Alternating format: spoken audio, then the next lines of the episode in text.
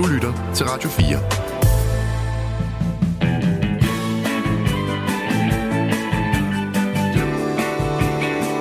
Velkommen til Only in America. Din værter er Frederik Dirks Gottlieb og Mirko Reimer Elster.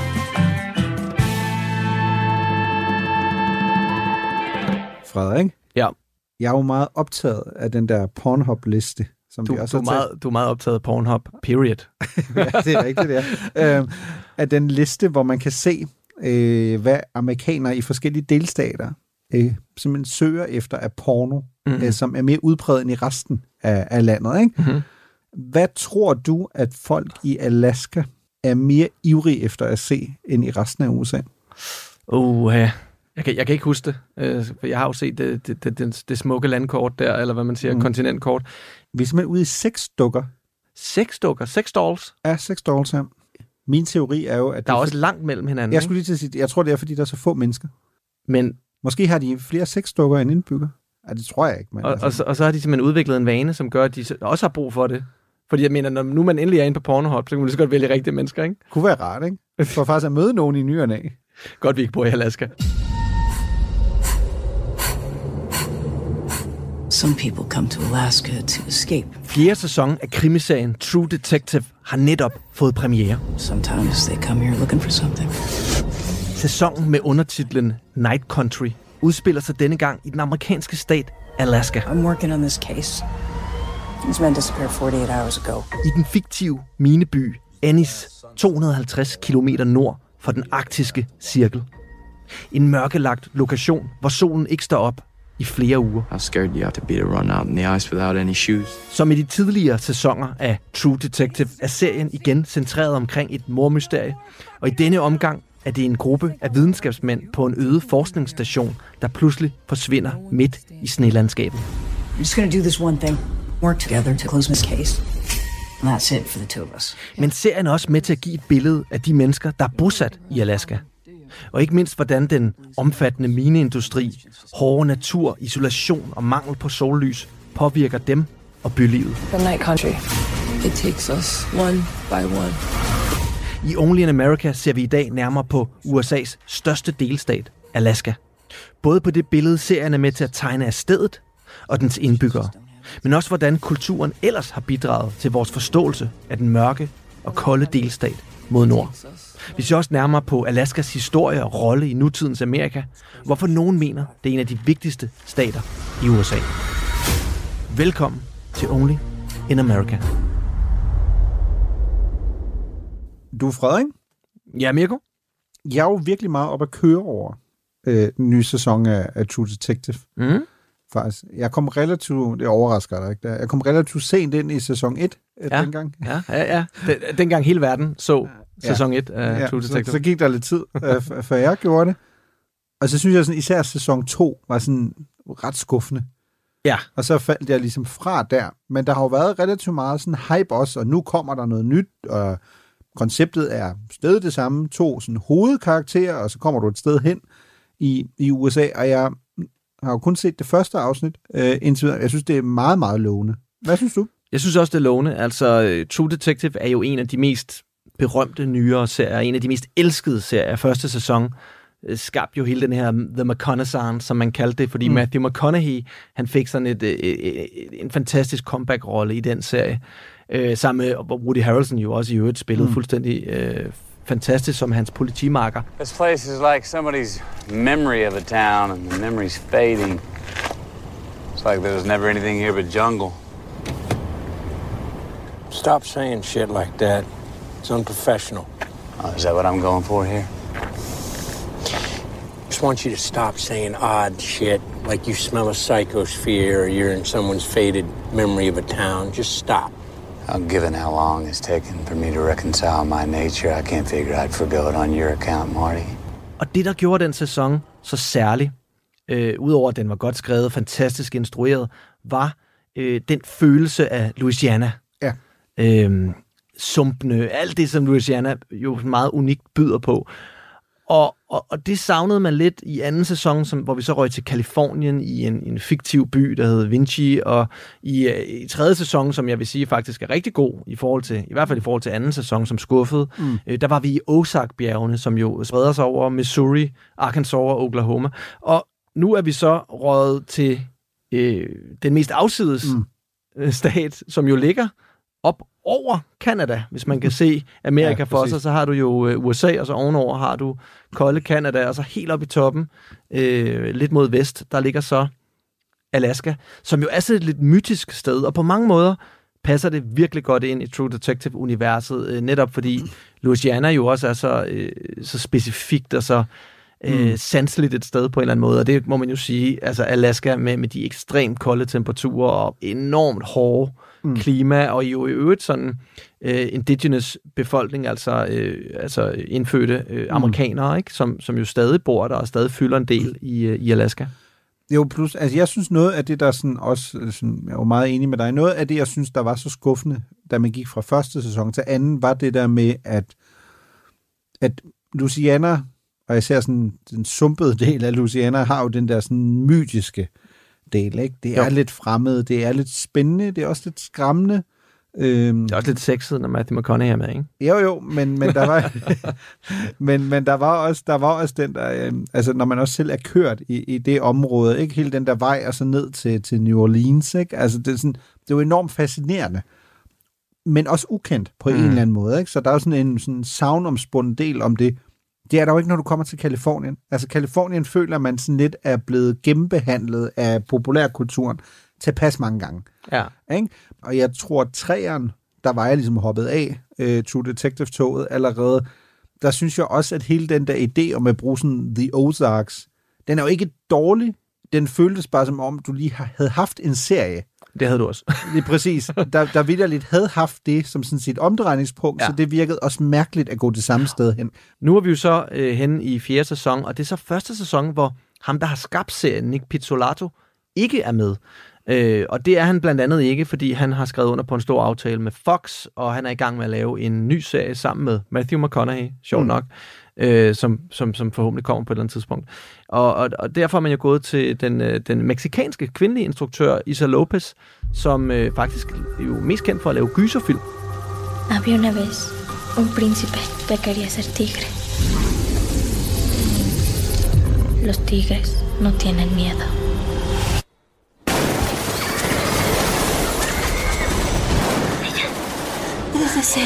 Mm. Og det kan man mærke i det her første afsnit. Og så, i øvrigt kan man også mærke, at det er en kvinde, der er kommet og taget over, fordi det er jo hovedsageligt kvindelige hovedroller, vi har i serien. Det er to kvindelige betjente, hvoraf den ene jo er spillet af, af Jodie Foster, som jo er en af mine yndlingsskuespillere. Mm. Ikke mindst, fordi hun var med i Contact. Ja, okay, det var ikke sådan det, var ikke sådan det jeg havde forbundet med, med hende, tror jeg. Jeg, jeg, jeg er stadig, det er, sådan, det er sådan klassiske svar selvfølgelig, men det er stadig Silence of the Lambs, ikke? Uh, ja, selvfølgelig. Clarissa. Ja, præcis. Most serial killers keep some sort of trophies from their victims. I didn't. No. No, you ate yours. Men, men jo, altså jeg synes, det der er også enormt interessant, fordi jeg synes, det som Alaska som kulisse kan, er lidt det samme, som man kan sige sæson 1 kunne, ikke? Fordi du er tilbage til det der med, det er noget, du forbinder med USA, især hvis du bor i landet, men det er ikke noget, du nødvendigvis ved så meget om, fordi du har ikke nødvendigvis været i for eksempel de sumpede områder i Louisiana eller deromkring, og Alaska, som du siger, er så langt væk, at det er heller ikke nødvendigvis et sted, du har hørt så meget om, men det er også sådan, du har en masse idéer om, hvordan der ser ud og sådan noget, ikke? Ja, det som så faktisk er ret ironisk, er jo, at øh, den her sæson 4 True Detective faktisk slet ikke er optaget i Alaska fordi det er for farligt at optage der, altså der er simpelthen for koldt. Så den er jo faktisk optaget øh, i Island, som er noget tættere på os, og, og som jeg kan forstå det, så har Island en ret lang øh, historik i forhold til Hollywood-produktioner. Altså, øh, der er et professionelt setup, så du har nogle temperaturer, der er mere overkommelige, end, de, øh, end hvis de havde været i Alaska, og du kan stadig skabe noget, der virker super autentisk. Så altså hele den her landsby, Ennis, som øh, man ser i sæson 4 er faktisk noget, man har, har, øh, har opbygget. Så altså en fiktiv landsby, man har opbygget fra bunden øh, i Island, for at skabe en følelse af, at man faktisk er i Alaska. Ja. Og det er jo en af grundene til, at man også sadler lidt om. Øh, Egentlig først havde man tænkt sig, at, øh, at alle hovedkaraktererne skulle være hvide amerikanere, øh, men ret hurtigt tager øh, Isa Lopez jo afsted til Alaska øh, i 2020 faktisk under corona, og oplever øh, det her samfund selv. Mm. Og der går det jo op for en, er jo nødt til at repræsentere de her mennesker. Og det er så derfor, at øh, Carly Race er, spiller den anden betjent, den anden hovedrolle. Ja. Hun er faktisk tidligere verdensmester i boksning i to vægtklasser. Martha Tremblay scored this contest 97 to 93 for your winner. And still the WBA, IBO, and the new WBO super lightweight champion of the world, Kaylee K.O. McQuinnan Reese.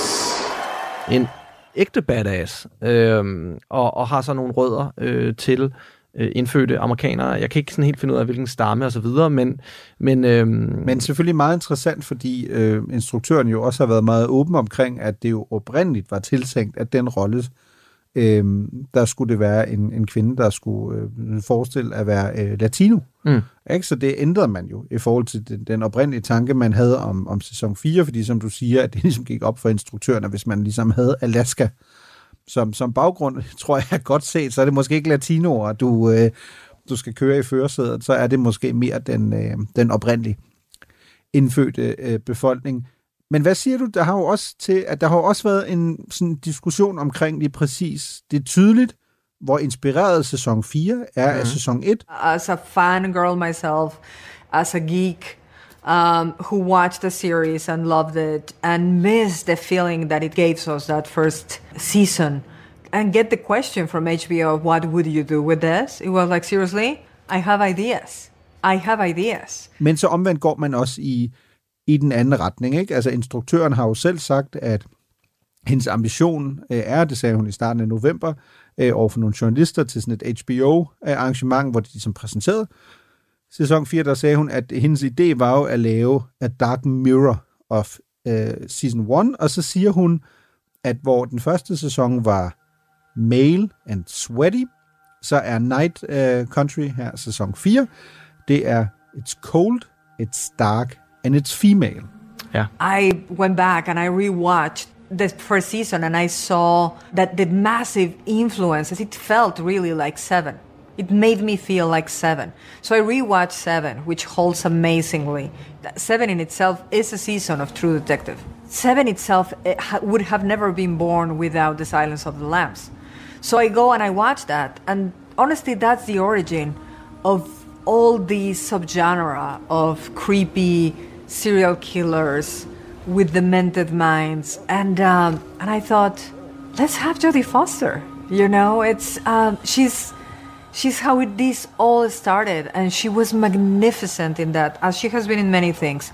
But we don't see her as often as we want, and we've never seen her for several episodes of a whole series, you know. So what a luxury! So I wrote this with her in mind, and um, and when he she said yes, I simply couldn't believe it. It was a dream come true. Og det er der jo nogen, der sådan vil sige, åh oh, nej, nu får vi sådan noget identitetspolitisk pis igen, ikke? fordi nu bliver der fokuseret enormt meget på, at der skal være alt muligt, der skal være repræsenteret. Men hvad siger du til det? Fordi det, Det- er jo tydeligt visuelt. Det er en meget stor forskel fra de tidligere sæsoner. Ja, men det er ret utroligt, at det lykkes, synes jeg, med at fange ånden af True Detective, Mm. på trods af, som hun selv øh, riser op her, at det er vendt på vrangen på en eller anden måde. Ikke? Hun var jo selv, øh, Isa Lopez, meget bange for, tydeligvis, hvordan at folk ville reagere, og efter premieren, der skrev hun på X, altså Twitter, øh, at alle de her bros, som hun kaldte dem, som elsker sæson 1, de vil review-bomme hendes de var i gang med at review-bomme hendes serie, og det var tydeligt, fordi den lå kun på 69% positiv rating inde på Rotten Tomatoes, som er sådan et sted, hvor man opsummerer dels mm. anmeldernes øh, vurderinger, og så brugernes egne. Og nogle gange er der jo stor kontrast, de to øh, kan man sige, områder imellem. Men, men, men det var sådan en lidt spøjs ting. Hun ender så også med at slette det her tweet her, fordi hun jo både mm. disser første sæson lidt, og hun disser øh, nogle af de her mandlige bros, som ingen helt ved, hvem hun refererer til, fordi det er jo kun hendes mavefornemmelse. Hun synes, hun har lavet et mesterværk, og så har den kun en score på 69, hvilket er en okay høj score. Jamen, jeg skulle Nu er den så kommet dig. op på øh, 74, ja. men ligger jo på 92 på Critics score, altså på anmeldernes score. Mm. Øhm, så, og, og det er jo noget, nogle af de her lidt progressive øh, film og serier har oplevet, oplevet her på det sidste, nemlig det, de kalder review bombing, hvor en angry mob af folk, der har en anden politisk overbevisning, går ind på internettet på en eller anden måde, rotter sig sammen mod en film, mm. og stemmer den ned, i, så den ryger ned i karakter. Ikke? Men det var, jeg tror ikke, at det var tilfældet her, og nu ligger den jo nu ligger Mm. den faktisk øh, cirka næsten lige så højt som, øh, som sæson 1, som jo er meget elsket. Ja, men det er, jo, det er jo det, internettet også kan, ikke? Altså uanset om vi ender med, hvad var det, Bodie McBoatface og, og sådan nogle ting i forhold til, at du vidderligt kan rotte dig sammen, og så af en eller anden skib for et eller andet åndssvagt navn, øh, og så videre. Men hun, jeg synes jo, når man sådan lyttede til, hvad hun sagde op til, at, at sæsonen ligesom udkom her for, for nylig, så er der jo nogle ting, som man, man, igen, man kan diskutere, om det er identitetspolitik, men som jo som sådan ikke er helt forkert. Ikke? Hun sagde Mm. jo blandt andet også, at hun var sådan meget, uden at vi afslører for meget, men at hun var meget sådan opmærksom omkring det der med, at i og med en del af handlingen den her gang handler om, at der er en kvinde, der er blevet dræbt, en indfødt kvinde, der er blevet Mm. dræbt for mange år siden, og det her mysterie er ikke opklaret, hvordan og hvorledes, og det fylder ligesom noget i forhold til... Ja, og jeg vil lige sige, vi kommer ikke med nogen spoilers. Alt, hvad vi Nej, siger nej, her, præcis. det er ikke overhovedet øh, spoilers Præcis. i forhold til Nej. se serien. Ja. Øh, men det fylder ligesom noget, og der var hendes pointe ligesom, at hvis det ligesom er en del af, af plottet, så er det vigtigt, at det ikke er bare nogle hvide mennesker, der kommer ind og skal finde ud af det hele. Så synes hun, det var vigtigt, at der var en, der ligesom tilhørte den kultur, Ja. øh, der skulle være med til at opklare. Øh, og det er jo der, vi er sådan tilbage til, tror jeg, den der svære diskussion mellem, det skal være autentisk, men der skal også være den her kunstneriske frihed. Ikke? Mhm. Mm. At, at, øh, ja, man har jo diskuteret det til døde. Ikke? Altså, hvem må så spille en bestemt rolle, fordi, og så videre. Ikke? Det er Men, det, men det, er jo, det, er jo, det fungerer jo, når det er Mm. instruktøren selv, eller forfatteren, eller hvem der nu starter et projekt op, som siger, ah, jeg har fået en, en awakening, det, det, det, jeg har fundet ud af, at det vil blive bedre, hvis jeg Mm. gør det sådan her. Problemet opstår tit, når det er, når det er øh, chefen for Disney, eller hvem det nu kunne være, som siger, ja. I skal gøre sådan her. Ikke? Så det er der, det bliver ikke autentisk, og det er der, hvor reviewbombing og alle mulige andre ting, de opstår. Fordi det, som uh, Isa Lopez har gjort her, er jo præcis det samme, som det Martin Scorsese delvis gør i mm. Killers of Flower Moon. Whose land is this? My land. Well, well, well, our war hero has arrived. You made a good choice coming back here. Those Osage are the finest, wealthiest, and most beautiful people on God's earth. They outsmarted everybody. They have the say. Who gets the oil? Son, I got a question. You like women? That's my weakness. fantastiske øh, nye film, som jo delvist viser, hvordan de indfødte amerikanere, Osage-slægten, øh, øh, bliver totalt øh, røvrendt af, af hvide amerikanere tilbage i, i, øh, i 1920'erne. Og der var, hans, var det jo også først en white savior-funktion, øh, som Leonardo DiCaprios rolle skulle være. Han skulle spille CIA-agent, der kommer og rydder op i det her samfund og hjælper de, de indfødte amerikanere, og i stedet ender man med en helt anden fortælling, som er langt mere øh, repræsenterer, øh, hvad kan man sige, de indfødte amerikanere meget bedre. Så det er jo en trend, eller det er ikke en trend, det er måske bare, kan man sige, en videreudvikling af film- og seriemediet, mm. og lavet i de, i de kyndige hænder, intelligente hænder, så, så er det altså, så synes jeg, det er en god ting. Og jeg synes også, det er et stærkt første afsnit. Nu har jeg også øh, øh, snedet mig til at se afsnit 2, og det er faktisk endnu bedre. Okay, Øhm, for det jeg jeg synes, frem til så. jeg synes, der er lidt meget, der er lidt, lidt klodset øh, dialog øh, mange steder. De, den måde, de for eksempel fortæller om, hvordan deres relationer er til hinanden, hvad deres baggrund er. Den er så lidt klodset skrevet nogle steder. Agent Navarro, it's been a while. Hey, Ryan. Got a break in her case? I'm not sure yet. Want a beer? The ex asked me to watch Evan tonight. Want to come over? Det er også nogle gange, det er amerikanerne mestre og gøre det lidt meget simpelt, uden at det føles, fordi skuespillerne er så gode. Ikke? Altså Jodie Foster, hun kan jo levere alle lines. Who leaves their cell behind? Well, it's not like there's a lot of cell signal out there. It's not like there's a lot of anything out there. John Hawkes, som, er, som spiller øh, en ma- mandlig politibetjent og far mm. til hendes unge protege, han, han kan også læse op på telefonbogen, og så tror man på det. Ikke? Øhm, og så er den jo tydelig, man mærker tydeligt et feministisk drive i den her serie også. Ikke? Mm. Øh, to kvindelige betjente, den ene hun er super badass. You don't really think they're gonna find them, do you? I hear they want to believe some miracles. Picking up any spirit vibes? No. All I'm picking up is your shitty fucking attitude.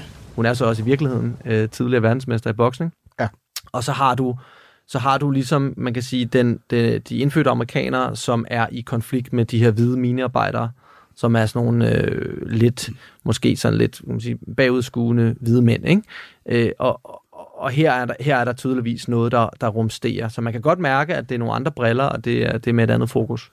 Jo, og så altså, noget af det, som jo også, synes jeg, altid har, har været krævende i, i forhold til True Detective, altså som format, og som jeg personligt synes, der lykkes godt, er jo i, i det første afsnit, at det æder med med mange karakterer og subhistorier i den store historie, du lige skal følge med. Altså, ja. jeg sad med sådan en blog undervejs og begyndte at skrive ned, okay, ham der, han hedder Travis, og hans relation er den, fordi der er virkelig meget at holde styr på til at starte med. Helt vildt. Fordi du ikke nødvendigvis ved, hvor meget du får forklaret det bagefter, og fordi, øh, apropos, hvis man igen skal lave den oplagte sammenligning med den første sæson, og øh, den, der kører nu, det der med, who did it, ikke? Jo. Altså, hvem er det? Fordi noget af det, som, som instruktøren jo også har været meget ærlig omkring, er, at jeg tror, de fleste, der ligesom kunne lide True Detective dengang for, for 10 år siden, elskede jo sådan hele første sæson indtil slutningen, mm. Som jo var enormt kontroversiel. Ikke? Og uden at afsløre for meget, hvis man er endnu mere bagud, end jeg er. og, hvis man er 10 år bagud. ja, præcis. Man ikke har haft internet øh, ja, i 10, ja, de sidste 10 år. Øhm, ja, eller lige vågnet fra en koma. Ja, lige præcis. Ja. Så øh, var det, der jo lige, virkelig fik folks pis i kog, var, at vedkommende, der ligesom var skurken i sæson 1, var en så pæfærd ja. karakter, at det var jo umuligt at sådan gætte sig til undervejs. Og det er jo en balancegang, ikke? Fordi ja. det vil nogen sige, det er lidt snyd. Jamen, vi kunne aldrig have gættet, at det var den der Præcis. figur, vi har Som instruktøren tre minutter med. Ikke? Jamen, det synes hun var snydagtigt, ikke? Det, har, ja, det har Isa Lopez sagt om, om, ja. den, øh, om, om det, som Nick Pizzolato så lavede i, i sæson 1. Ikke? Præcis. Og nogen vil også sige, jamen det kan også blive så formularisk, så who did it, øh, det var butleren-agtigt, hvis det er, du ligesom mm. har fem kandidater, og du ved, det er en af dem. Hvem bliver det, ikke? Men hun har jo selv udtalt, at hun var kæmpe fan af Sherlock Holmes, da hun, mm. da hun voksede op, og, øh, og, og, og altså er virkelig stor fan af, kan man sige, sådan en klassisk krimi, og har jo så også været ude at sige, at det er en af hovedkaraktererne, der kommer til at være morderen. Så, så meget ved vi. Ja, præcis. Hun har jo sagt det, men prøv at høre, at det vil stadig være en sæson, hvor det bliver ikke sådan en slutning, hvor det hele bare sådan, så får du åbenbaring. Det vil stadig være en sæson, hvor jo, du finder ud af, hvem det er, og det er ikke en eller anden PFR karakter, der har været to sekunder med et, et, et eller andet sted i baggrunden, med ryggen vendt til, groft sagt. Men, øh, men, men det vil ligesom være... Helt tilfældigt eksempel. Ja, lige præcis. Helt tilfældigt øh, eksempel. Men det vil stadig være sådan, at du vil stå tilbage med spørgsmål, som du kun får afklaret, hvis du ligesom har set, er jo groft så virkelig at set sæsonen i dybden nærmest og stoppet undervejs. Men det er jo også noget af det, der altid har gjort, altså True Detective enormt sjovt, hvis man har lyst til det, ikke? Fordi mm. noget af det, som folk jo også med det samme blev mærke i forhold til det første afsnit her i sæson 4, det er jo altså alle de små henvisninger, der er til sæson 1. Altså mm. alt fra, at der på et tidspunkt står en øl øh, på bordet, og så finder du ud af, jamen det er faktisk øh, Ross Coles øh, yndlingsøl, altså Ross Cole, Matthew McConaughey ja. fra øh, sæson 1. Now I live in a little room out in the country behind a bar. Work four nights a week. In between, I drink. And there ain't nobody there to stop me. Til at der er øh, en henvisning til en film, um, The Thing, øh, tror jeg, han hedder. Ikke? En af mine yndlingsfilm, Ja. ja. John Carpenters fantastiske gyser fra Ja. ja. 82, hvor, øh, som jo er op, foregår på, på Sydpolen, Antarktis. Mm. Øhm, og du kan ikke lave noget på en øde forskningsstation, som jo er her, hvor noget plot foregår i, i True Detective, uden at tænke på The Thing. What do we do? Why don't we just wait here for a little while? See what happens. mm. som i øvrigt er blevet, øh, blevet, blevet skudt igen, øh, blevet genindspillet i, i 2011, men den gamle af dem med, med Kurt Russell, den er fuldstændig fantastisk, og det er tydeligt, at Isa Lopez, og det siger hun jo så også indirekte ved at sætte den film frem på hylden, Ja. er inspireret, øh, især visuelt, af den film. Øh, og nu skal vi ikke afsløre noget, men der er nogle slutscener, hvor man ikke kan undgå at tænke på mm. The Thing. Jeg så det jo mandag morgen, lige da det var udkommet. Jeg tror klokken var ni, eller sådan noget, på mit kontor, og der var lyst. Og jeg var jo stadig tæt på at skide i bukserne. Altså, jeg ved ikke, hvor mange gange. Altså, jeg, jeg er jo sådan en type, jeg, jeg synes jo, jeg elsker at se sådan noget her, men jeg kan egentlig ikke. Altså, jeg har ikke næverne til det. Godt mærke, hun er horrorinstruktør, altså hun er vant til at lave gyserfilm, ja. fordi den, den udspiller sig faktisk som, hvad kan man sige, den, ja, den første halvdel af en gyserfilm, ikke? På mange jeg synes, måder. der var mange scener, hvor jeg sådan tænkte, godt, der er lyst. Øh, Jeg skal ikke se det her, når det er mørkt. Øhm, Hvilket der jo er hele tiden. Øh, I hvert fald 30 dage i streg i Alaska. Ja, lige præcis. På den tid året. Og så var der stadig sådan scener, hvor jeg sådan lige havde den der med, at du holder sådan fingrene for øjnene, ikke? og så tænker jeg sådan, jeg kigger sådan smug kigger lidt, men, men det er lidt farligt. Man kan sige, indtil videre har True Detective jo, i hvert fald her i, i, i første afsnit af sæson 4, det er jo ikke fordi, du ser et eller andet forfærdeligt. Det er jo mere den der, og det, den der sådan form for sådan... Jeg synes faktisk, der var et par ret klamme scener i den. Ja, sådan Der er nogle klamme- flashback-scener, øh, som, som Navarro, den ene betjent, hun har, som er, Ja. hvor hun har været i krig, som er virkelig uhyggelig, som jeg tror, jeg aldrig kommer til at glemme. Ja. Og så vil jeg sige, slutningen synes jeg også var virkelig ulækker. Ah, okay, så du er sådan meget mere visuel. Altså, du er sådan, når ja. Du ser noget. Jeg er mere sådan, jeg er lidt omvendt. Jeg er mere det der med det, jeg ikke ser. Mm. Altså, noget af det, jeg synes, der er det værste, for eksempel, når jeg skal se sådan noget, det er det der med, igen uden at afsløre for meget, men det er jo et klassisk greb, det der med, der er en, der kommer ind Mm. øh, i et rum, for eksempel, og lyset er sådan lidt gået i stykker, og det blinker lidt og sådan noget. Og du ved, der sker noget lige lidt. Sådan noget hader jeg. Og Eller jeg, en, der åbner døre. Hvornår ja. kommer monsteret, Ja, ikke? Og så Og lige når man ikke- ikke tror, det kommer, præcis. så dukker det op. Det kan jeg også godt reagere på, men der er jeg så hærdet et, et gyserhoved, at det Mm. her, det er, altså det her, det er som at sidde og se Downtown Abbey for mig nærmest, ikke? Ja, det, det, det tror jeg sgu gerne. lidt, lidt afstumpet type her, det, det indrømmer jeg gerne, når det kommer til, til, til, til det her gys her. Lytter til Only in America på Radio 4.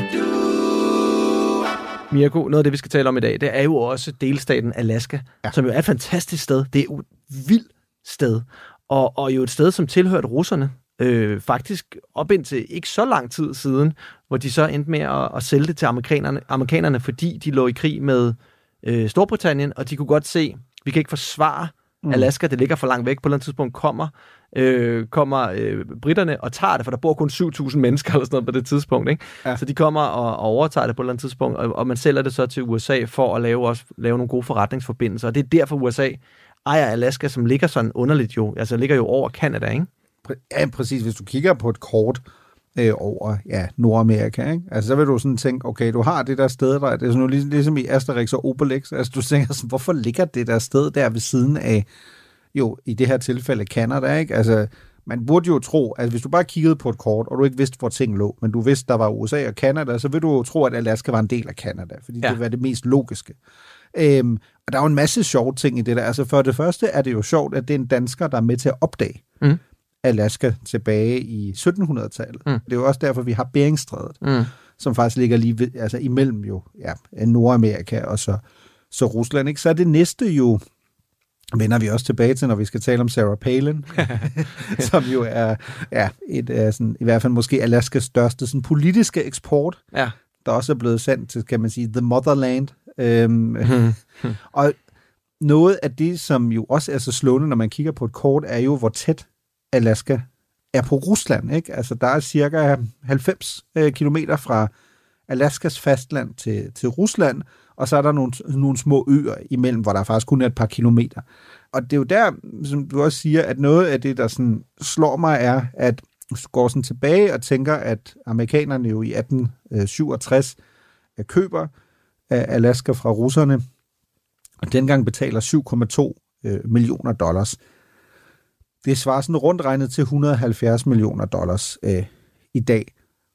Det er jo noget af et røverkøb. Mm. Altså når du tænker på det, øh, både i forhold til den rolle, øh, som Alaska jo får, øh, også under, under den kolde krig, øh, hvor man jo kalder Alaska for Nordens vogter, fordi man jo under den kolde krig går ud fra, at hvis Sovjetunionen nu skulle have planer om at angribe Mm. USA, så vil det helt klart logiske valg være at gå apropos fra det russiske fastland ind i Alaska, og så via Alaska igennem Kanada, og så ned. Sjov lille sidebemærkning til det. Ja. Det er faktisk den første UFO-film, der nogensinde blev lavet, der hedder The Flying Saucer, som udkommer i 1950. Mm. Den er delvist optaget og foregår i Alaska, fordi at UFO myten dengang var meget tæt forbundet til den kolde krig og russerne, mm. og man jo i lang tid troede, at det var menneskeskabte tallerkener fra Rusland eller Nazi-Tyskland, som, øh, som udgjorde de her flyvende tallerkener, indtil man fandt ud af, at det var det ikke. Så, så det er faktisk ja. en af de, de tidlige Alaska-film. Nej, men jeg vil også tro, at jeg tror, der foregår en masse altså uforklarlige ting. Alaska. Here among the rugged mountains, dense forests, and towering glaciers, lies a mysterious stretch of wilderness where more than 16,000 people have gone missing since 1988. Locals refer to this area as the Alaska Triangle. Det er jo et område, der altså man også altså, taler om i amerikansk politik i dag, som jo ikke har fået mindre strategisk Ja. øh, bevågenhed, apropos ikke, både i forhold til Rusland og Arktis, øh, klimaforandringerne, som jo i det lange løb også kommer til at ændre øh, hele, hele, alle de her overvejelser. Og så, altså, som du også var inde på indledningsvis, man skal jo lige huske, vi taler om det, der geografisk set er USA's største delstat. Ikke? Jo. Øhm, Lige så stort som Mexico, altså som land. Ja, præcis. ja, eller hvis man bare tager det i en amerikansk kontekst, du har Alaska, som er geografisk set den største delstat, så har du Texas, som er den næststørste delstat, men Alaska er dobbelt så stort arealmæssigt som Texas. Ja, og joken om Texas er jo, at Texas er så gigantisk, at det er jo næsten helt åndssvagt, det ikke er et land, ikke? Ja, lige præcis. Altså selvstændigt styre, ja. Ja, præcis. Så vi er jo sådan ude i proportioner, hvor man altså sidder og tænker, okay, men altså Texas er arealmæssigt større end Tyskland, for eksempel, ikke? Mm. Men der bor i kun i situationstegn i Texas lige over 30 millioner øh, indbyggere. I Alaska, som arealmæssigt er dobbelt så stort som Texas, bor der ikke engang 750.000 mennesker. Mm. Man skal jo også huske, at en meget, meget stor del af Alaskas areal er jo fredet. Mm. Ikke? Enten i form af naturparker, eller i form af, at man for eksempel ikke må bedrive virksomhed, øh, eller andet, og det er jo en del af den politiske diskussion, der også igen og igen er, hvor meget af det skal man udvinde i forhold til mineraler og olie og, og andet. Det er der sådan lidt... Øh, Ja, det er jo en af grundene til, at man var interesseret i at købe det i sin tid, og man så, at der var Ja, nogle, præcis. nogle landbrugsmæssige fordele, eller hvad man skal kalde det. Ikke? Og der snakker man jo også om nu, at øh, netop fordi, at øh, temperaturen stiger, altså nærmest dobbelt så hurtigt som visse andre amerikanske stater, øh, regner man med, desværre kan man Mm. sige, at, øh, at der vil være nogle nye former for landbrug, der måske kan gøre sig øh, gældende i fremtiden.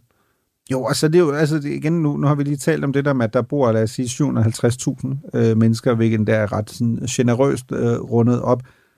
Hovedparten af, af de 750.000 mennesker øh, lever jo i, i byerne, i sådan de mere sådan tempererede øh, øh, kystområder, altså ved bugten og, og sydgrænsen til, til Canada, altså det man kalder øh, Alaska Panhandle.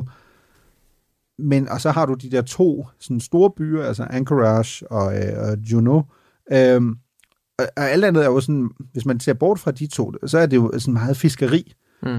øh, stadig, ikke? Øhm, øh, måske ikke så overraskende, at apropos fiskfangsten er, er den største i, i hele USA, når du har også, du har jo den der massive kystlinje, ikke? Mm. Mm. Altså, Canada har jo, altså, eller Canada, Alaska har jo en længere kystlinje end alle amerikanske delstater til sammen, ikke? Hvis du kun tager fastlandet, for eksempel, så har Alaska jo en kystlinje, der er mere end 10.000 km lang. At det er jo sådan helt sindssygt Mm. at overveje, ikke? Og hvis du tager øerne med, som man jo også glemmer, at Alaska også har alle mulige små øer oveni, så har du en kystlinje, der er 55.000 km lang, ikke? Altså alt i alt, ikke? Det er jo, altså, der, der er så mange tal, som er vilde. Jeg tænker over et andet tal, jeg faldt over, som jeg også synes er helt vildt, er, at Alaska har over 3 millioner søer. Ikke? Hvor du kun har sådan noget 3.000 eller sådan noget, der har et officielt navn. Men det er jo apropos, det er jo et overflødighedshorn af natur, ikke? af ressourcer, øh, men som jo igen både selvfølgelig er svært at udvinde, altså når du har så få mennesker, der, der bor der, der skal bo i, i sådan relativt afgrænset, øh, afgrænset områder, ikke? altså Juno for eksempel, altså øh, øh, hovedstaden for eksempel, ikke? Mm. Du kan jo ikke komme derhen med bil, for eksempel. Ikke? Altså, der er ikke, ligesom ikke nogen vejadgang. Ikke? Så det er sådan, den eneste altså, delstats hovedstad i hele USA, hvor du kun kan komme hen med båd eller fly.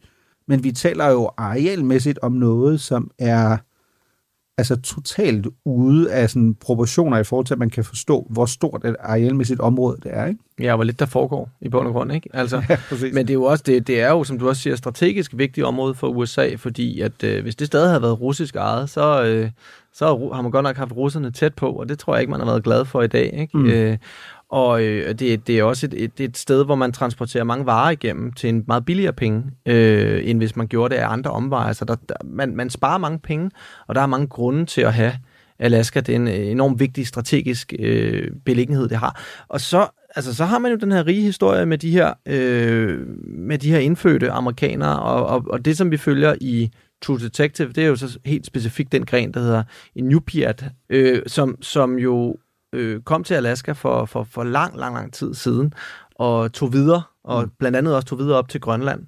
Øhm, og de lige nu udgør det cirka 25.000 af, øh, af de indbyggere, der så er i Alaska. Så det er jo ikke vanvittigt mange, men det er alligevel en, en pæn portion et sted, hvor der kun bor lige over 700.000 Mm. øh, mennesker.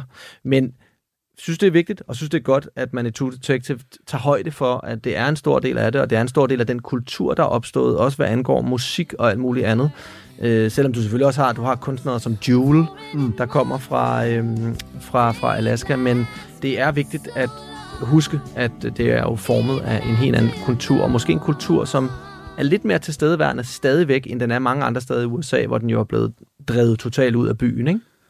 Det er jo i hvert fald sådan et sted, altså jeg, jeg har aldrig været i, i Alaska. Det er også sådan, det er sådan, der er du lidt tilbage til det der med, hvis du for eksempel gerne vil lave et roadtrip igennem USA, så er Alaska ligesom ikke sådan et helt oplagt sted, ikke? Altså, Skal køre langt. Præcis, så skal Ja. køre meget langt øh, lige igennem Canada for at komme derop. Øhm, jeg er heller ikke sikker på, at der er sådan store områder af Alaska, hvor det vil give mening. Øh, I hvert fald være sådan tilpas farligt, eller skulle være sådan relativt erfaren, tror jeg. Det, og det er jo derfor, jeg synes, det er også som valg. Jeg tror aldrig, hvis jeg selv skulle have gættet, hvor sæson 4 vil finde sted, så tror jeg ikke, jeg havde gættet Alaska. Men det er der, vi er tilbage til, fordi Alaska på en eller anden måde er sådan lidt afkoblet fra din klassiske forståelse af USA, hvor du kigger på et, et kort, og så har du alle delstaterne, der ligesom ligger groft sagt på fastlandet, ikke? og så har du ligesom Hawaii, der stikker lidt ud, og, og du har Alaska. Men det giver jo så god mening i forhold til, at du kan tappe ind i det her med, det er en del af os, men det er også enormt ukendt, og vi har nogle ordnede idéer om, at der er koldt derop. Ja. Og jeg tror for mange mennesker, for os er det jo ikke engang, fordi det føles så fremmed, vel? Altså, Nej, præcis. især ikke i den her tid af året i Danmark, hvor vi har det så koldt, som vi har det, ja. og strid vind hele tiden, ikke? Øhm, men, men jeg tror for mange amerikanere, der ser den her serie, vil det være ek- ekstremt eksotisk, og at det, at det foregår i Alaska, og, og, og spændende øh, i sin egen ret på en eller anden måde. Ikke? Men altså, Alaska har jo, altså, der er jo mange grunde til, at det er, det er en ret interessant, interessant stat. Den var jo også en stor del af hele den her øh, gold rush, Mm. som, som fandt sted i 1800-tallet, hvor, hvor man jo netop begyndte at udvinde, udvinde guld i Klondike-området, som så lå i, i den nordlige del af Kanada, øh, hvis ikke jeg tager helt fejl, hvor man så bosatte sig i Alaska og tog ned og prøvede at finde guld, indtil der så ikke var, var ret meget mere tilbage, og man så fandt et andet område, men hvor, hvor det, der blev kaldt guldfeberen, jo The Gold Rush der, Alaska Gold Rush, fuldstændig drev folk fuldstændig vanvittige efter Mm. at finde det her, de her, det her værdifulde metal. Nej, og så noget andet, som, som jeg selvfølgelig som, også som, som USA-analytiker synes er, er interessant, er jo det her med, at det er jo sådan i USA, at øhm, for eksempel hvis vi, nu, nu er der valgår, øh, og vi har lige lavet øh, vores første valgspecial, øhm, det er jo sådan, at i forhold til, at øh, de delstater, der ligesom så skal bestemme, hvem bliver præsident og sådan noget, der har man jo det, man kalder i valgmandskollegiet øh, valgmandsstemmer. Hmm. Øhm, og alt efter, hvor mange mennesker, der bor i din delstat, så får du ligesom flere. Ja? Så hvis i New York får du ligesom flere valgmandsstemmer, end du gør i apropos Alaska. Mm. Men, men hvor, hvad, hvad, ved, kan du huske, hvad man normalt stemmer i Alaska? Ja, ja, det, den er nem. Altså, det er sådan en, der kan du vække en usa lytter klokken altså 3 om natten, fordi øh, Alaska har altid stemt republikansk, øh, undtagen i, mener det, 19, ja, det må være 1964, hvor, hvor Lyndon B. Johnson, øh, demokratisk øh, præsidentkandidat og præsident, jo vinder øh, jordskredssejr øh, sejr over Barry Goldwater, som var en meget øh, ekstrem øh, republikansk præsidentkandidat, plus det var det første valg, efter at John F. Kennedy var blevet dræbt, så der var jo også en Men hvorfor, sympati. hvorfor stemmer man republikansk i Alaska? Har du et bud på det? Jamen, Alaska er jo sådan ret altså konservativ i sit, i sit syn i forhold til, at man skal holde sig væk. Og man er jo også, altså, nogle grund til, at man kalder, at Alaska bliver kaldt the frontier state, ikke? Altså, Mm. fordi man er jo lige præcis sådan, den sidste sådan, sådan post på en eller anden måde, ikke? Øh, her er jo bogstaveligt talt i, i forhold til Rusland, øh, som, som Sarah Palin jo også har prøvet at talesæt, og det, det finder vi tilbage til. Det, der er interessant trods alt, er, at du nu har en situation, hvor at, at Trump for eksempel vandt Alaska med, med 10 pro- øh, procentpoints forspring i, i 2020, og det var faktisk den mindste øh, maven, som republikanerne havde haft i, i Alaska siden 92. Så, så der sker trods alt lidt deroppe, men du er stadig i en situation, hvor de mest fremtrædende politikere er republikanere. Altså du har en, en øh, senator fra Alaska, der hedder Lisa Murkowski, øh, som jo selvfølgelig har været enormt god til at tiltrække opmærksomhed, og også apropos føderale støttedollars til Alaska, blandt andet med henvisning til sikkerhedssituationen og den, den særlige rolle, Øh, man har Mr. Chairman, you and the ranking member have been to Alaska. You know we have people that live there you've seen it, you've witnessed it. It's not just me and my family.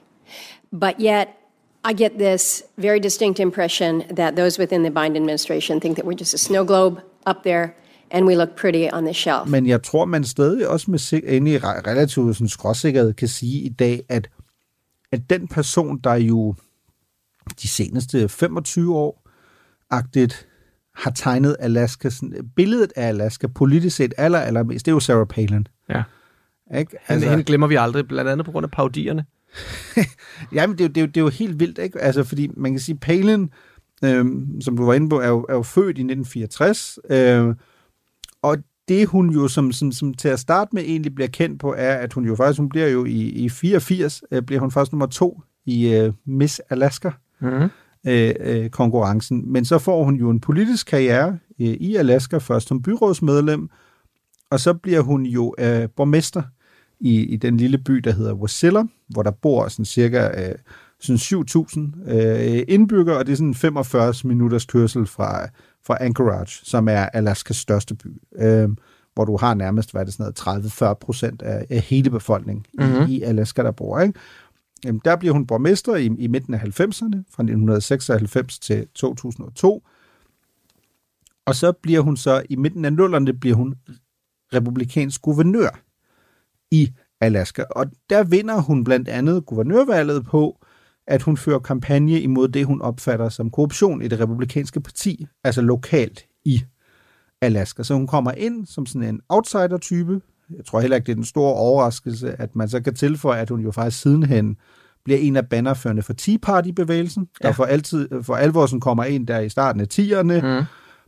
Øhm, og så er det, den store historie, som de fleste forbinder Palin med, det er jo, at mens hun er guvernør i Alaska, så hiver John McCain, republikanernes præsidentkandidat i 2008, hende jo sådan ud af æsken som en eller anden trold, og ingen ved sådan, Nej. hvem, hvem er det? Ikke? Og, og jeg var sådan, det var sådan i de år, jeg begyndte at sådan interessere mig for amerikansk politik, og jeg kan sådan ret tydeligt huske den der reaktion, der ligesom var, også i Europa, at folk var sådan, hvem fanden er det? Mm. Det er det ikke, fordi der går altid sport i den, når kandidaterne skal finde deres vicepræsidentskandidater, hvem kunne det være, og så videre.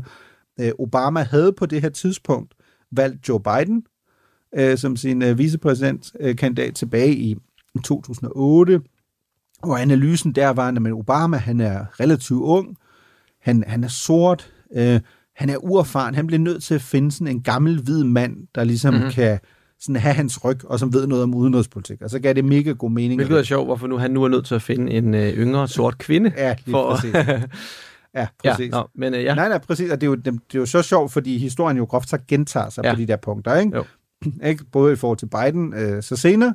Øh, Obama valgte også Biden dengang, fordi han troede, at Biden ville ikke være sådan en, der ligesom stod bag ham og sådan lidt savede sådan og sagde, jeg vil gerne have dit job. Det viste sig så, at Biden faktisk jo stadig havde de ambitioner, ikke? Også selvom han snublede lidt ind i det. ja, Bogstaveligt ja, præcis, præcis. Men, men situationen i 2008 er, og den er jo også ret interessant, altså apropos det, man diskuterer så meget i, i USA i de her år, er jo, for det første er McCain relativt håbløs bagud i meningsmålingerne. Øh, på det her tidspunkt, vi er i sommeren øh, 2008, så der er et par måneder til, til valget. Vi har finanskrisen, og vi har en republikaner, der sidder i det hvide hus, og som har siddet der i to embedsperioder, George, mm. George W. Bush. Bush ja. så McCain er i forvejen sådan totalt bagud. Ikke? Altså normalt vinder du ikke øh, tre valg i streg. Øh, som parti øh, typisk taber man efter, at det ene parti har siddet i to perioder i streg, og den siddende præsident ikke må genopstille, vælger man typisk den anden. Og så sidder McCain-kampagne og tænker, hvad, hvad gør vi? Vi bliver nødt til at tænke sådan lidt ud af boksen. Og så hiver de Sarah Palin øh, frem, som jo på det her tidspunkt er 44 år gammel, mm. øh, borgmester, eller ikke borgmester, guvernør i Alaska. I had the privilege of living most of my life in a small town. I was just your average hockey mom and signed up for the PTA. I love those hockey moms. You know, they say the difference between a hockey mom and a pit bull lipstick. Og det første, der sker, er jo selvfølgelig, der bliver sådan mål på, ikke? Altså, hvem er hun, og aner amerikanerne overhovedet noget som helst om det? Og så viser det sig jo, at øh, 7 ud af 10 amerikanere har enten aldrig hørt om hende, eller har ikke nogen holdning til hende. Fordi hun er så ukendt, ikke? Mm. Og folk er sådan lidt, nå, men hvad skal vi gøre ud af det? Og det næste er, hvor jeg tror, at den også igen, det var jo et frisk valg, men det næste er jo, at der opstår jo med det samme den der diskussion omkring, okay, men det kan godt være, at hun er et frisk pust og så videre, men hun kan jo potentielt blive præsident, fordi John McCain mm. er, er på det her tidspunkt 71 år gammel i, i 2008. Det, det kan man jo så grine af i 2024 og sige, ha, det er jo stadig 10 år yngre end Joe Biden. Joe Biden er i dag. Ja. Øhm, eller 6 år yngre end, end Trump er nu, for, for den sags skyld. Men den aldersdiskussion øh, betyder relativt meget ret hurtigt, fordi du får den her gamle formulering om, at hvis Sarah Palin ligesom bliver valgt sammen med John McCain, så er hun et hjerteslag fra præsidentbedet. Ja. Og selvfølgelig, det er også klart, at hvis du er ukendt, så kommer der jo en masse spørgsmål omkring, hvad står hun for? Mm. Hvad ved hun? Og Sarah Palin kommer mildest ikke særlig godt ud af det. Der er i forvejen, da amerikanerne blev spurgt af Gallup der i, i efteråret 2008, øh, ikke særlig mange, der faktisk har tiltro til, at hun vil kunne overtage embedet. Mm. Øh, kun 37 procent, hvis det skulle blive nødvendigt. Det er et meget lavere tal end for alle andre vicepræsidentskandidater, vi har haft i, i nyere tid. Til sammenligning var Bidens tal tæt på 60 procent. Og så kommer der jo det, der måske er det mest altså berømte sådan enkeltstående episode, som jeg også synes, vi skal dykke lidt ned i, fordi den er enormt, altså den, det er jo sådan et populærkulturelt altså højdepunkt på en eller anden måde, ikke i forhold til, hvordan politik og, og kultur flytter sammen. Og det er, at hun jo så på et tidspunkt bliver spurgt i forhold til Rusland, hvad er det egentlig, du kan i forhold til det, og hvad, hvad er mm. dine holdninger? What insight into Russian actions, particularly in the last couple of weeks, does the, does the proximity of the state give you? They're our next door neighbors, and you can actually see Russia from land here in Alaska. Mm. Og det er jo faktuelt det, faktisk det, det er korrekt. korrekt ja. ja. Fordi vi har nogle små øer, en russisk ø og en, en Alaska-ø, der ligger sådan noget 3-4 kilometers kystlinje fra hinanden. Mm. Så det er rigtigt. Du kan ikke se Rusland fra Alaskas fastland. Det kan mm. du ikke, fordi der er altså næsten 90 kilometer øh, fra, fra kyst til kyst, så det vil du ikke kunne. Men det er jo det, det, der sker, og jeg er sikker på, at du tydeligt kan huske det, er, at der går ikke særlig langt fra, at hun har givet det interview, til at Saturday Night Live, det store satireshow, jo faktisk har Tina Fey ja. til at spille Som, som jo også bare ligner hende. Altså, Ja, lige præcis. uden at hun jo egentlig ligner hende, men sådan fra afstand laver hun jo bare en fantastisk Sarah Palin-parodi. You know, Hillary and I don't agree on everything. Anything. I believe that diplomacy should be the cornerstone of any foreign policy. And I can see Russia from my house.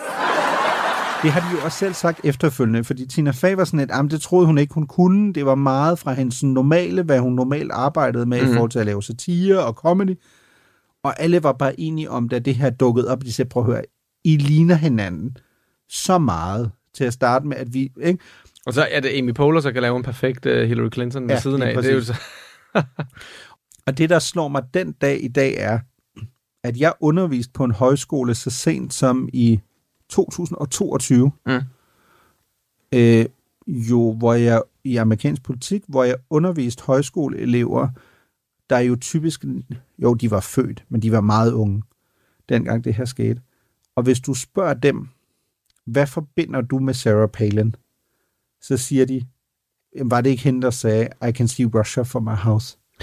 Præcis, og folk, folk husker det simpelthen som om, at hun sagde noget, der var fuldstændig ude i hampen, og at hun var ja. ikke intelligent, ikke? Og det blev hendes ry på det tidspunkt.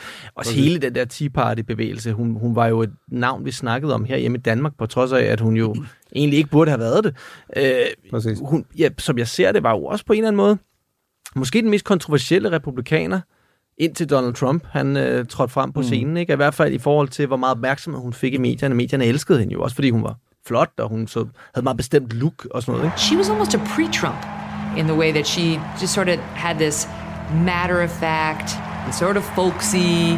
She wasn't too highbrow.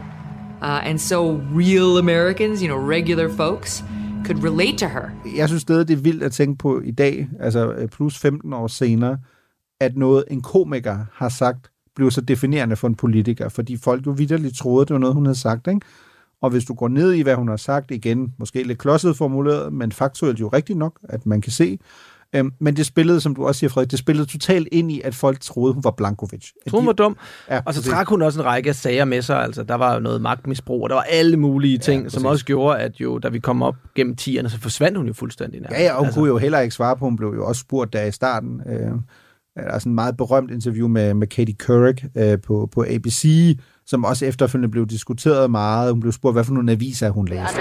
I've read most of them again with a great appreciation for the press, for the media. like what one specifically? I'm curious that you. Um, all of them, any of them that um, have, have been in front of me over all these years. Nej, det kunne hun heller ikke svare helt entydigt på, og det var sådan tolkede folk lidt som om det, hun læser jo ikke aviser. Ikke? Apropos lidt som vores snak i valgspecialen for nyligt med Trump og Bibelen og sådan noget. Ikke? At der, der var et eller andet øh, der. Men hun var jo stadig, som du også siger, hun var jo stadig et navn selv efter, fordi det gav hende jo et enormt ryg i befolkningsbevågenhed, at nu havde hun været vicepræsident. Mm.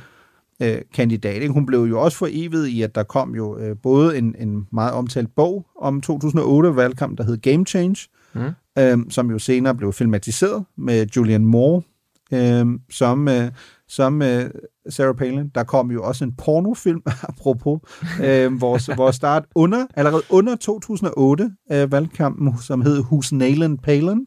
Hvor er det egentlig, altså nu ved jeg godt, hun selv var kendt for at være rimelig respektløs i sin retorik, men hvor er det respektløst, ikke? Altså, ja. Nå, men totalt vildt, altså med jo med en pornoskuespiller, der hed Lisa Ann, som tror jeg fik sådan noget 3.000 dollars, øh, og så tog det to dage eller sådan noget, og, af, af film, altså det, det er så vildt, altså, hvor stor et sådan populær kulturelt i, sådan ikon, eller sådan emne, Sarah Palin Jamen, er blevet. hun var, altså det er også derfor, jeg siger, hun var næsten, hun var næsten på Trump-højder på det tidspunkt. Ja. Altså, du elskede og havde hende, ikke? Altså, det var, det var simpelthen hendes funktion. Der var så også mange amerikanere, der elskede hende i en periode. Og jeg tror også, man skal huske, hvis man skal binde sløjfen på, på Palin her, man skal huske, at Palin også gik fra, at man i Alaska synes det var fedt, nu havde man fået al den opmærksomhed, dengang McCain, McCain valgte hende, til at hendes ry også var blevet så ramponeret. Også fordi det, der skete efterfølgende, var jo også, som du var inde på, at hurtigt efter, at McCain og Palin havde tabt præsidentvalget i øh, efteråret 2008, så trækker hun sig jo meget pludselig som guvernør i, øh, i Alaska i, i sommeren 2009, blandt andet fordi der er jo nogle anklager om noget nepotisme, Præcis. og hun har prøvet at lægge noget pres måske på nogen øh, i embedsværket i forhold til at, at, at fyre en, en tidligere svoger, som hun åbenbart havde set sig sur på, og sådan nogle ting. Og så de senere år har hun jo egentlig mere været i pressen i forhold til, at hun blev skilt øh, fra sin mand igennem 30 år, eller det var ham, der ligesom begærede om, om skilsmisse, så man har jo heller ikke hørt så meget Nej. øh, til Sarah Palin mere, ud over det her meget mislykkede øh, Det- politiske comeback i 2022. Lad mig sige det sådan, det siger noget om, hvor kendt hun var, da hun Mhm. var kendt. At vi stadig kan huske hendes navn så tydeligt, og stadig se hende på nethinden. Ja. Ikke? Øh, nok måske den mest kendte Alaska-beboer gennem tiden. Der er jo Wyatt Earp. Han øh, tilbragte jo en stor del af sit, øh, sit liv i Alaska også, jo, hvis man ved, hvem Wyatt Earp er. Måske har man set filmen, og det vil jeg anbefale, man gør, hvis ikke man har en af de bedste westernfilm, der er lavet, øh, Tombstone, som handler om en meget, meget, meget berømt amerikansk skudduel, der foregik i øh, Arizona, hvor det netop var Wyatt Earp, som var sheriff øh, i, i, i det her lille samfund, og han var også samtidig var han, øh, var han barejer. Og, og, og det, her, Hvor kom vi? Det her showdown, det var så med, med ham og hans bror, og, øh, og en yderligere mod tre sådan nogle lømler, øh, rigtig øh, bad, bad guys, der han rundt og, og Bad lavede kriminalitet i, øh, i byen. Det gjorde han vist også selv, Wyatt Earp, og det her, den her skudduel, den varede så kun i 30 sekunder. De har så alligevel formået at lave en helt film ud af det i Tombstone, øh, hvor man kan sige, at virkeligheden er vist noget mere nuanceret i forhold til, hvem der er gode og onde på det her tidspunkt i amerikansk historie. Men øh, ikke desto mindre var han øh, kendt for at, at, at, at bo øh, størstedelen af sit liv, mener jeg, i, øh, i Alaska. Og Wyatt Earp er jo et navn, som alle amerikanere kender. Øh, Og så er der popmusikeren, eller hvad vi skal kalde det, øh, pop-folk-musikeren Jewel, som jo har solgt 30 millioner plader. Kæmpe navn, ikke? Men altså, øh, min favorit, øh, det bliver altså er det? øh, Alaskas Hobo Jim.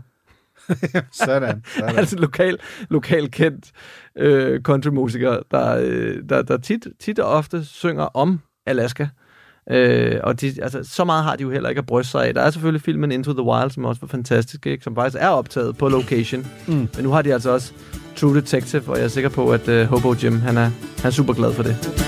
in the caribou tundra, in the wild barren land. On the fierce Arctic ice where the polar bears stand. Where the trail of the Eskimo hunter is worn. This is the country where legends are born. Where the northern lights blaze above a cold Arctic haze and caribou come to an old shaman's drum. In saloons and in dance halls they talked of the gold. There were stories of fortune, stories of cold. I dagens afsnit hørte du klip fra HBO Max, History, SNL, ABC, Frontline PBS og Rotten Tomatoes. Man skal forestille sig sådan et typisk norsk landskab med små fjeldtoppe og får og geder og den slags.